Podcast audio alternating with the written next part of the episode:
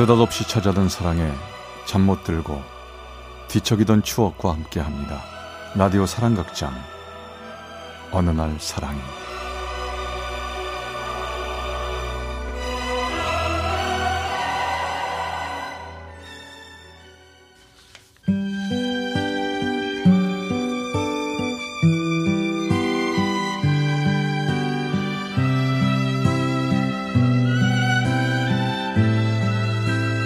체험수기 어느 날 사랑이 제268화 정아.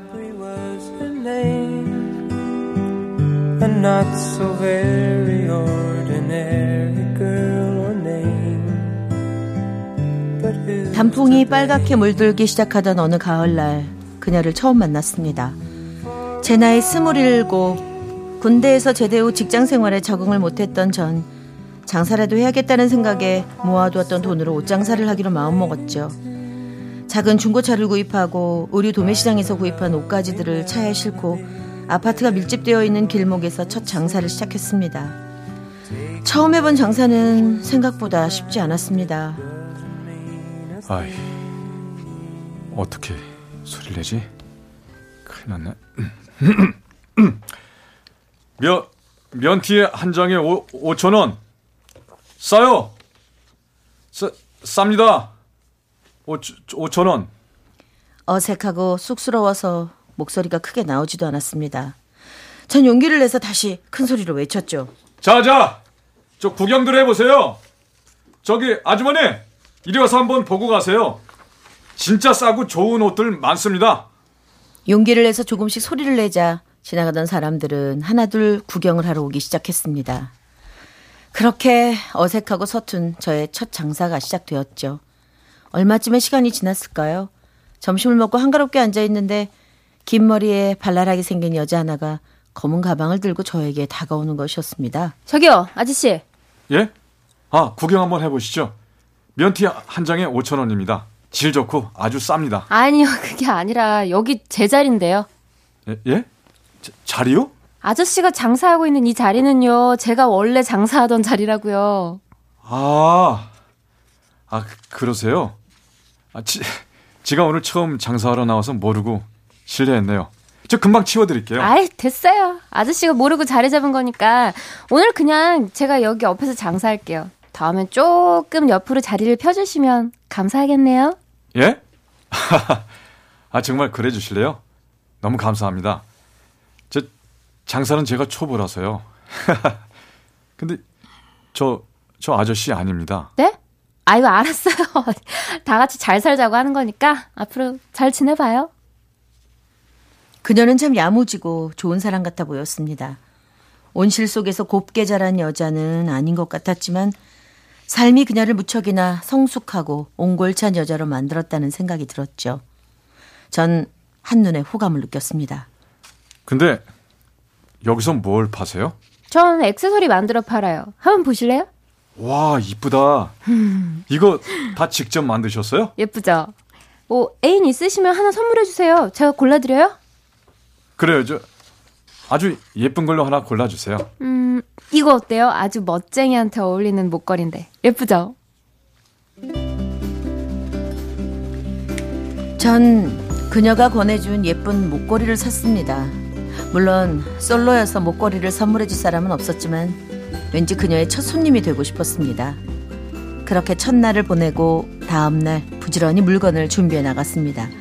그녀는 아직 오지 않았더군요. 전 오지 않는 그녀를 기다리며 주변을 기웃거리고 있었죠. 어유 빨리 나오셨네요. 좋은 아침이에요. 어서 오세요. 어제보다 조금 일찍 나오셨네요. 네. 그쪽한테 자리 더 밀릴까봐 조금 일찍 나왔네요. 예? 아, 저도 정신 바짝 차려야겠는데요. 그날은 첫 만남보다 어색함이 좀 덜했고 가끔씩 농담도 주고받으며 조금씩 친해지기 시작했습니다. 배고프지 않아요? 네, 좀 출출하긴 하네요. 잠시만 기다리세요.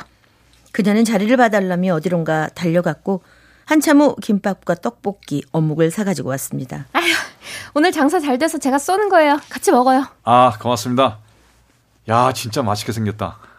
자, 빨리 먹어요. 아이고, 어. 식사들 하시는데 지가 구경해도 돼요? 아유, 그럼요. 편하게 보세요. 어, 이쪽은 면티, 이쪽은 액세서리. 뭐 둘 다 사시면 더 좋고요. 아유, 처녀 총각 둘이 참 보기 좋네. 둘이 그렇게 열심히 살려고 하니 기특하구먼. 근데 둘이 부부요? 애인 사인가? 아유, 네? 참잘 아. 어울리네. 아, 그래요?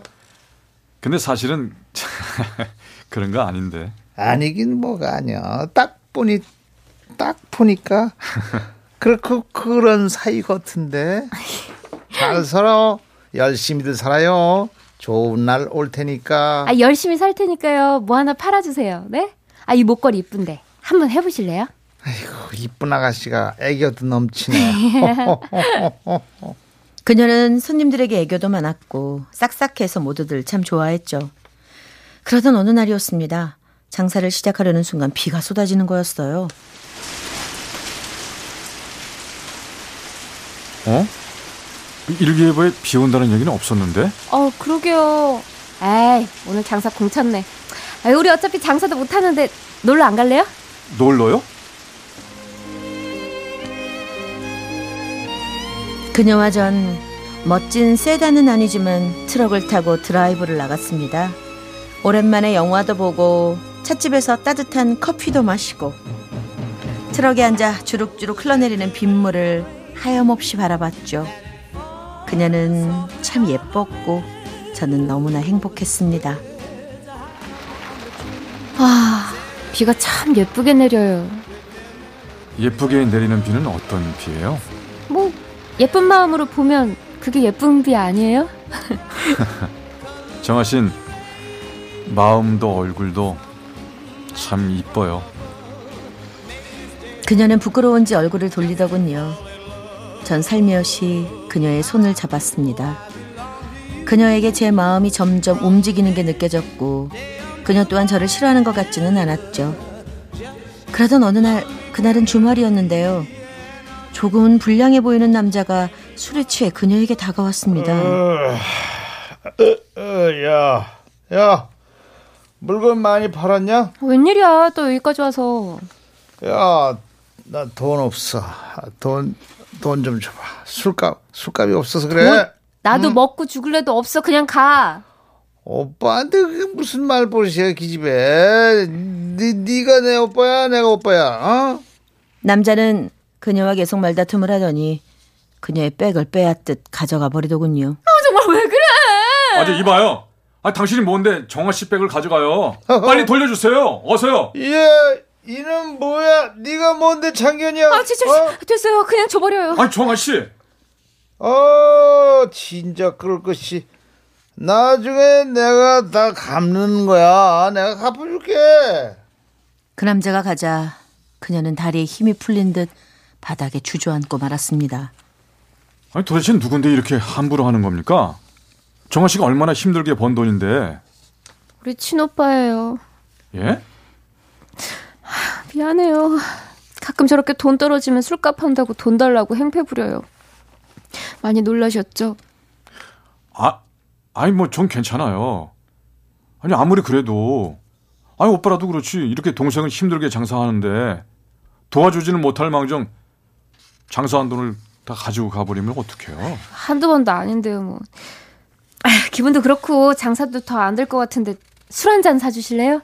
보다시피 오빠 잘 된 적에 갑자기 가난해져서 좋아요. 갑시다. 술 한 잔 사줄게요. 우린 포장마차에서 술을 마셨습니다. 그녀는 술을 한 잔, 두 잔 마실 때마다 자신의 얘기들을 조금씩 털어놓기 시작했죠.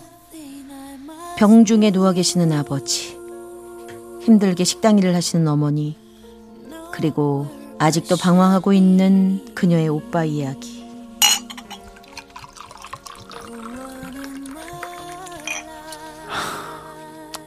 많이 힘들겠어요. 정아 씨가. 그래도 힘든 거 티 안 내고 저 씩씩하게 잘 살고 있잖아요. 그죠? 그럼 그 누구보다 잘 살고 있죠. 정아 씨. 내가 큰 힘은 되지 않겠지만 힘들 때 나한테 기대요. 내가 늘 곁에 있어 줄게요. 고마워요. 근데 너무 내 곁에 가까이 있지 마요. 누구든 내 곁에 있으면 같이 힘들어질지도 모르니까. 그런 말이 어디 있어요. 내가 곁에서 힘이 돼 줄게요. 전 너무나 고운 그녀를 안아주었습니다. 정말 그녀를 지켜주고 싶었습니다. 그녀의 남자가 되어 든든한 버팀목이 되고 싶었습니다. 아, 정아 씨, 나 요 앞에 좀 다녀올 테니까 잠깐만 기다려요. 어디 가요, 지철 씨? 전 그녀를 잠시 혼자 두고 붕어빵을 사러 갔습니다. 자, 받아요. 붕어빵이에요. 어, 어, 따뜻하다. 아, 이거 사러 뛰어간 거예요? 예. 어, 정아 씨가 붕어빵 제일 좋아한다면서요. 내가 식을까봐 옷 속에 넣고 막 뛰어왔어요. 자, 따뜻할 때 먹어봐요. 네. 맛있다. 세상에서 제일 맛있어요. 정아 씨가 좋아하는 붕어빵. 내가 평생 사다 주고 싶은데. 네? 그리고 이거 주고 싶어요. 전 그녀가 애인에게 선물하라며 골라준 목걸이를 그녀의 목에 걸어 주었습니다. 이 목걸이 걸어줄 여자는 정아 씨뿐이에요. 내 애인이 돼줘요. 제철 씨.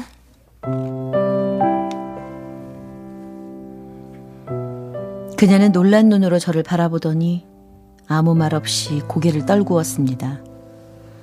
눈가에 눈물이 맺혀 있는 것 같아 보였죠. 울지 말아요.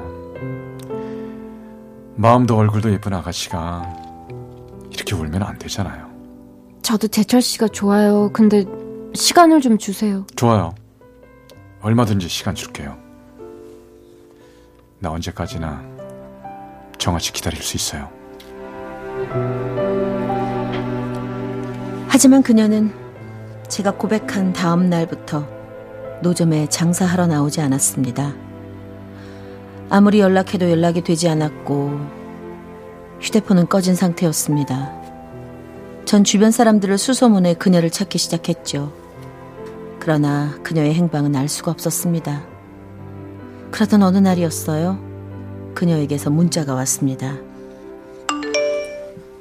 저도 제철 씨 좋아하지만 더 깊은 인연을 만들 수는 없을 것 같아요.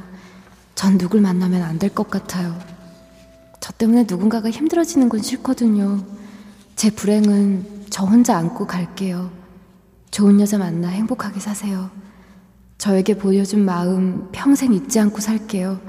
미안해요. 그리고 사랑합니다. 정아야. 정아야. 정아야.